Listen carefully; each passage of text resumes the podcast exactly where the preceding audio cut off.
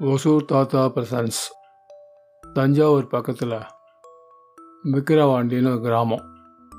அந்த கிராமத்தில் ஒரு பள்ளிக்கூட வாத்தியார். அந்த வாத்தியார் அந்த ஊரை விட்டு ஒரு வாட்டி சென்னைக்கு போக வேண்டிய ஒரு வேலை வந்தது. அவங்க சொந்தக்காரங்க வீட்டு ஒரு ஃபங்க்ஷனுக்கோசம் சென்னைக்கு போகணும்னு சொல்லிட்டு ரயில் மார்க்கமாக ட்ரெயினில் வந்துட்டுருக்காரு ட்ரெயினில் வந்துட்டு இருக்கும்போது ஒரு ஆறு மணி நேரம் ஆச்சு. அந்த ஆறு மணி நேரம் கழிச்சு சென்னையும் வந்துடுச்சு சென்னை வந்தவுடனே அந்த பள்ளிக்கூட வாத்தியார் ட்ரெயினை விட்டு கீழே இறங்கி அப்படியே மெதுவாக ஒரு ரெண்டு பை கையில் வச்சுட்டுருக்காரு. அந்த பையை தூக்கிட்டு அப்படியே இந்த ரயில் ட்ரெயினை விட்டு இறங்கி அந்த பிளாட்ஃபார்ம் வழியாக நடந்து அப்படியே வெளியில் வந்துட்டுருக்காரு. வெளியில் வந்தவுடனே அப்படியே சுற்றி முற்றியும் பார்க்குறாரு நிறைய கை ரிக்ஷா ஜெட்கா வண்டி ஜெட்கா வண்டினா குதிரை வண்டி. அந்த காலத்தில் குதிரை வண்டியை? ஜெட்கா வண்டின்னு சொல்லுவாங்க. அந்த ஜெட்கா வண்டி நின்றுருக்கு இந்த பள்ளிக்கூட வாத்தியார் வந்து பார்த்த உடனே ஒரு ஜெட்கா வண்டியில் ஏறி உக்காந்துட்டார்.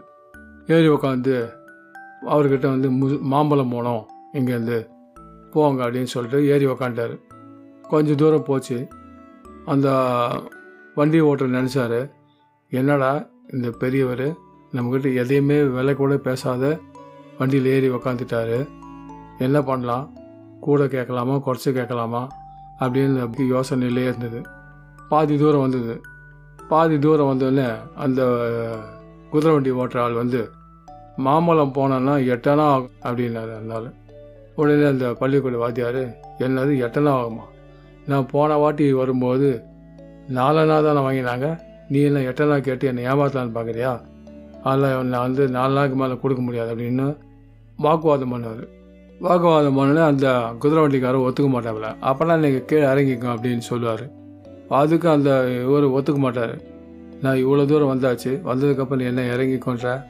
நல்லா இறங்க முடியாது. உன்னால் என்ன பண்ண முடியும்? பண்ணிக்க போ நான் போலீஸை கூப்பிடுவேன் அப்படின்னா. சரி கூப்பிடு அப்படின்னாரு. உடனே அந்த ஆள் அந்த பக்கம் சொல்லிட்டு போது போலீஸை கூப்பிடாரு போலீஸ்காரன் கிட்ட வந்து என்ன வாக்குவாதம்? என்ன சண்டை? அப்படின்னு கேட்பாரு இந்த மாதிரி ஒரு வண்டியில் ஏறி உக்காந்தாரு. மாம்பழம் போனேன்னாரு. சரி நானும் மாம்பழத்துக்கு போகிறேன்னு சொல்லி போயிருந்தேன். இல்லை நம்ம விலையே கேட்கலையே ஒரு பாட்டு ஏறி உக்காண்டே நம்மளும் போயிட்டோமே சொல்லிட்டு பாதி தூரம் வந்து நான் அந்த மாதிரி எட்டனா ஆகும் சாமி மாம்பழம் போகிறதுக்கு சொன்னேன். அவர் ஏற்கனவே நான் நாலனா தான் கொடுத்துருக்கேன் அந்த இடத்துக்கு.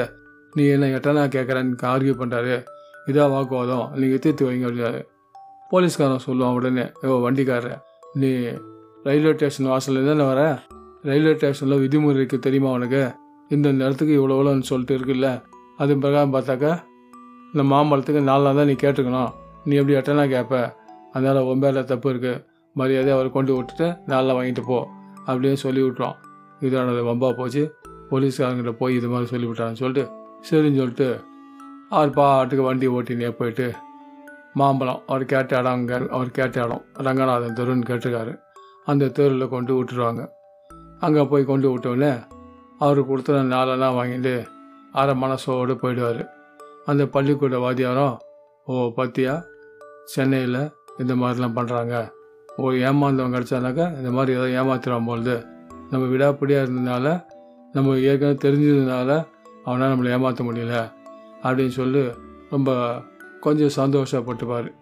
அவ்வளோதான்